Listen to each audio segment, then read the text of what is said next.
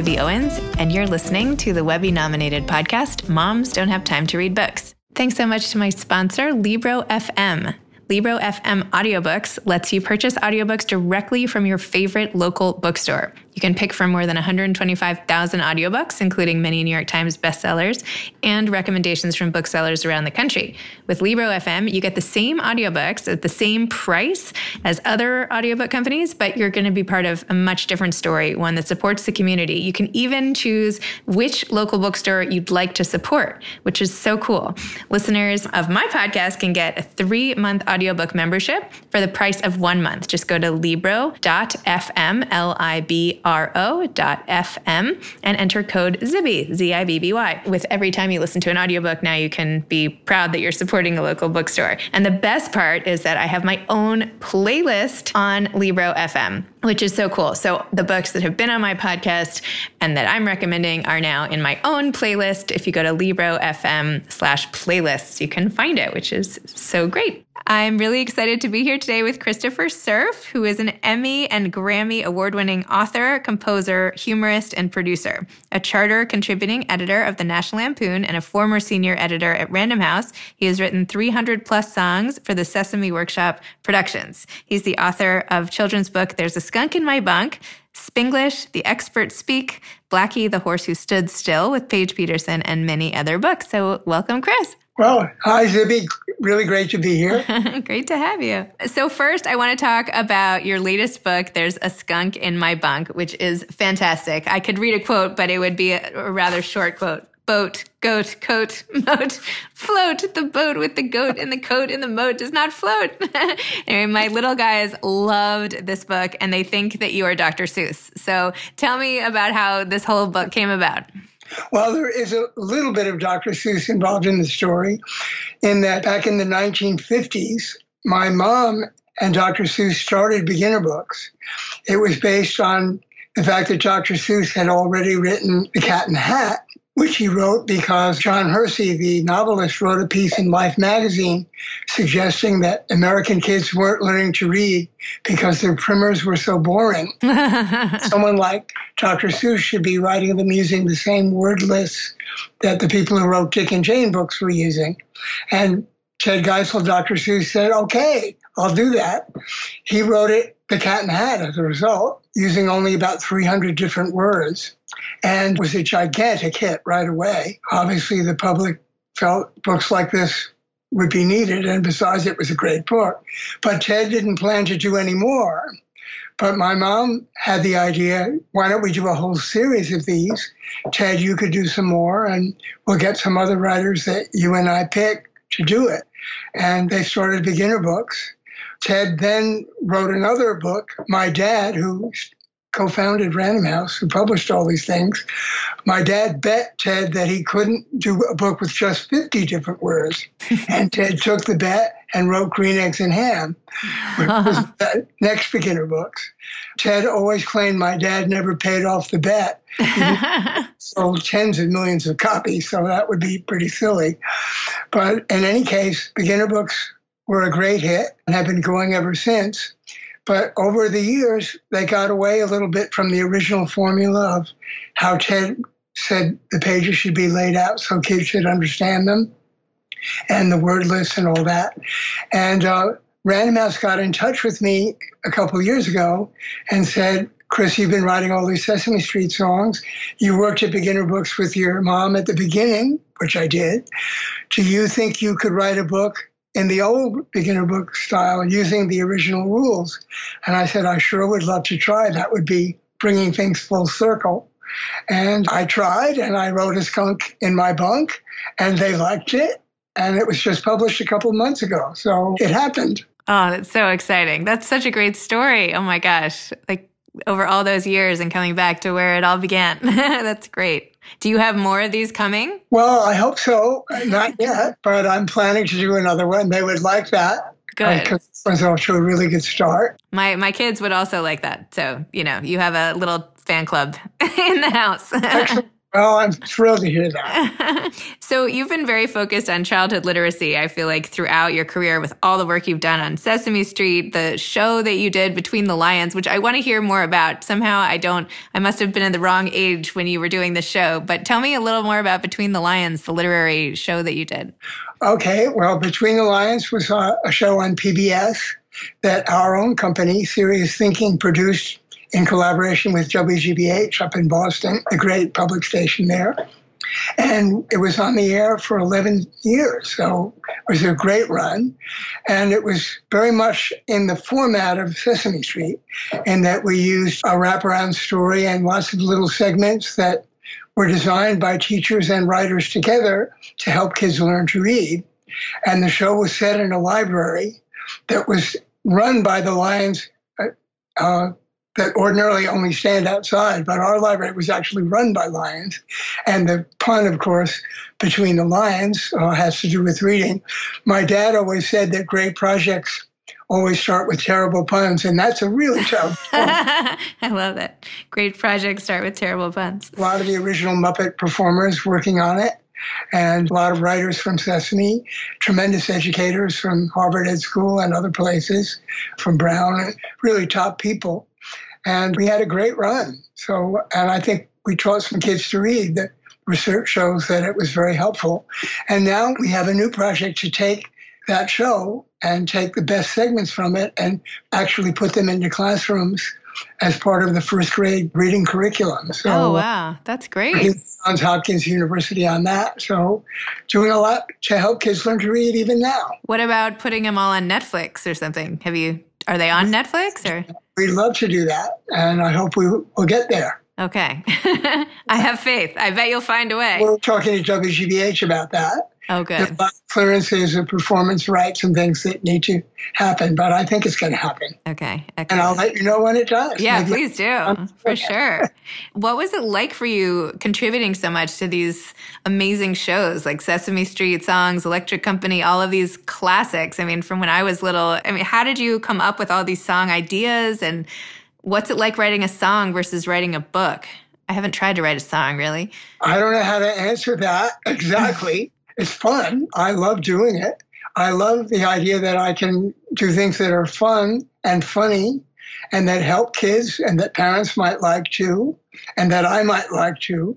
And we get to work with incredible performers. The Muppets are amazing. And of course, the music people are amazing too. We've had a lot of celebrities in addition over the years, so I've gotten to work with some of the people I idolize, singing my songs to help kids learn to read. You can't ask for much more than that. In answer to your question about how you go about it, both Sesame Street and Between the Lions had a curriculum that was drawn up by, as I mentioned earlier, top educators. And there are learning goals in that curriculum. It might be that kids should know the difference between the letter B and the letter D because they look alike, or they should know that EA sounds like E or whatever. And you just take something off that list, or they assign you one, and you write a song about it. It's actually easier for me to to write a song with an assignment like that than just to sit down with a blank piece of paper or a computer screen and write anything. I, I don't know where to start then. Yeah, assignments are always really good. I like assignments. exactly. So it's so funny because I feel like there's, I mean, not, I feel like there is this huge backlash against screens, right? Too much screen time, limiting screens, blah, blah, blah. But Sesame Street and all these shows and the kind of work that you did, you're literally helping kids learn to read through screens. So how do you feel about this backlash? It's sort of not it's like not fair. It should be more parsed out, right? I mean, well, what do you think? Obviously, there's such a thing as too much screen time. There's also too much violence and a lot of stuff. Some things are great and some things are terrible. But that's true of books as well. It's true of comic books. When when I was a kid, everyone thought comic books were terrible. Now teachers are actually recommending them because kids are reading when they read them. So it's really a question of quality and time limits. If kids watch TV or play video games every single minute, they get no exercise. They make no friends. you know, there's, you know, they're not socialized. They're not learning how to get through the world. So there's obviously too much of a good thing.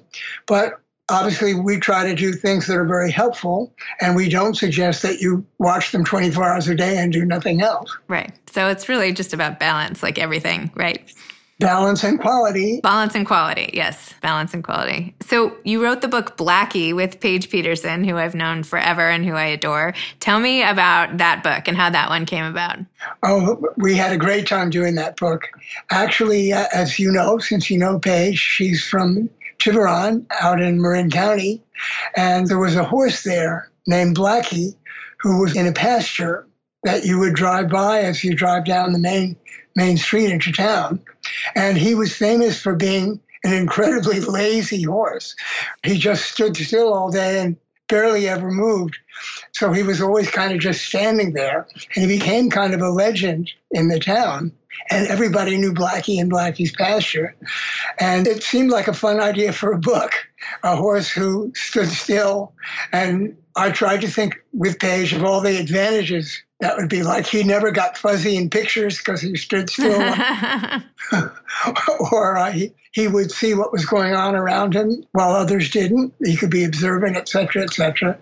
And we made up a crazy story about him. And then we did a book which was used to help raise money to preserve things in the town that needed preservation. So it was kind of a charity project. But of course, we found a wonderful publisher, Lena Tabori, who had a Chronicle Books, then had her own publisher, Welcome Books, which is distributed by Random House, just like beginner books are. And I wrote it in verse because that was fun for me. And Paige painted amazing pictures, put a lot of her friends in, uh, so not identifying them, but she got a lot of their Tiburon surroundings into the book, obviously. She grew up there. And we've had a nice hit with it. It's been through many printings. It helped raise some money and it's still in print. So I'm very happy about that too. That's great. Fantastic.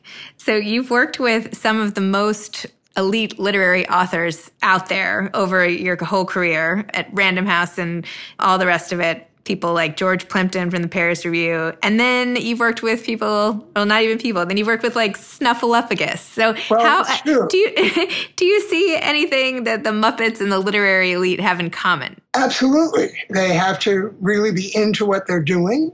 You can't write a book on assignment. I was talking about assignments unless you want to. If you write down to kids because you think this is good for them, but you don't like it yourself, it's not going to work. So passion is one thing all these people have in common, and talent. And talent. I mean, Snuffleupagus was originally Jerry Nelson, who was one of the very first Muppeteers, and Marty Robinson took it over, mainly because it's such a heavy costume. takes two people inside it, and Jerry's back was never the same. I don't know how Marty does it, but they're great performers. But people like George Plimpton wrote a great kids book called The Rabbit's Umbrella, actually, as well as his adult things. And my dad used to say, even though he published incredible adult authors like William Faulkner and Truman Capote and William Styron, that he said, at least privately, that Ted Geisel might have been the greatest genius of them all. Of course, he didn't say that to John O'Hara or William Faulkner's face, but he did think he was just as brilliant as the others, if not more so. But it's all about talent and passion. That's interesting. And creativity, of course. So you grew up in this insanely talented literary family. You know, as you mentioned, your dad was the co-founder of Random House Books, your mom with the beginner books, even your brother wrote a book. So, for someone who's been so involved for so long, where do you think the publishing industry is going from here? Like what do you make of where it is and what do you think is coming next for the industry? Well, all of media are changing so fast that it's very hard to answer that question. Nobody really knows. I think people will always like to hold a book in their hands I love to read on an iPad, actually, because I can bring lots of different books with me wherever I go. But I still love the feel of, of a real book. And if I love a book, I'm almost sure to buy it, even if I read it on the iPad first, mm. just because I like to have it. And with kids' books, that's even more true. It's just different to have a book and turn the pages and look at the pictures. It's not the same on an iPad or on a computer. But beyond that, I think publishing is changing. And a few ways are disturbing to me, just being older and, and uh, having grown up when Random House was tiny. When I worked there first, when I worked for my dad and mom, there were fewer than 100 employees. Now there are tens of thousands worldwide. So it's hard for the top people in the publishing house to give the kind of attention to single authors that executives used to. But as long as there are little divisions within those houses, or the small publishers can still do that. I think one of the problems, though, is that now that publishing has become such big business, the bottom line is more important. It always was important, but not book by book. When I was an editor at Random House, I was supposed to turn a profit. My book list of books should make money or at least break even, but nobody said every single book alone had to do that. If you wanted to build a new author, maybe they would lose money for a while, but you take a chance on them, and some other book would sell a lot of copies and make up the difference. I don't think that's as true now, which makes it harder to break in. And if you have a fairly successful first book, but your second book doesn't do a lot better, then it's a lot harder as a writer to keep going. It used to be easier to have mid-list books. I'm getting into the weeds here. But, no, that's interesting. So I, I hope that smaller publishers or the smaller imprints within big publishers will keep being allowed to experiment. And the best publishers always permit that, I think. And the best publishers still do permit that. That's excellent. So, what do you have coming next? You might do another Skunk in My Bunk beginner book type book. Oh. What what else? What else do you have cooking over there? Well, as I mentioned earlier, our big project now in our company is adopting Between the Lions for classroom use, which I think can be incredibly important. A lot of shows like Sesame is another example. There are decades worth of incredible video that has the highest education standards and that kids love that are just sitting on shelves, you know. And imagine if we could use those at just the right time in the classroom. It can't just be any time, but, but if you were learning the letter B and we could play the letter B song I wrote for Sesame Street at exactly that moment in the classroom, it might really help.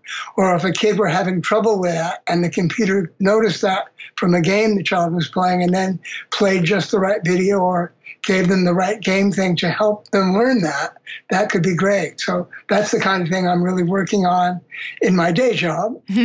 Still lots of fun and I'm still writing songs and working on all kinds of other education projects. That's amazing. Try to do a funny book once in a while for grown-ups too. and what do you think people can do to help children's literacy if they can't, you know, write songs for Sesame Street and other amazing things like you? Like what's the what if I just want to get involved and help with that effort? What what do you think? What should I do? think a few things. Well, one thing is read aloud to kids. That's been shown over and over again to be what fosters a love of books and reading. And without that love of reading, it's going to be a chore for kids and they'll never really get into it. And if they don't learn to read, how are they going to learn everything else? So that's one thing every parent should do and every caregiver should do. Another thing is make sure that books are in children are available to children.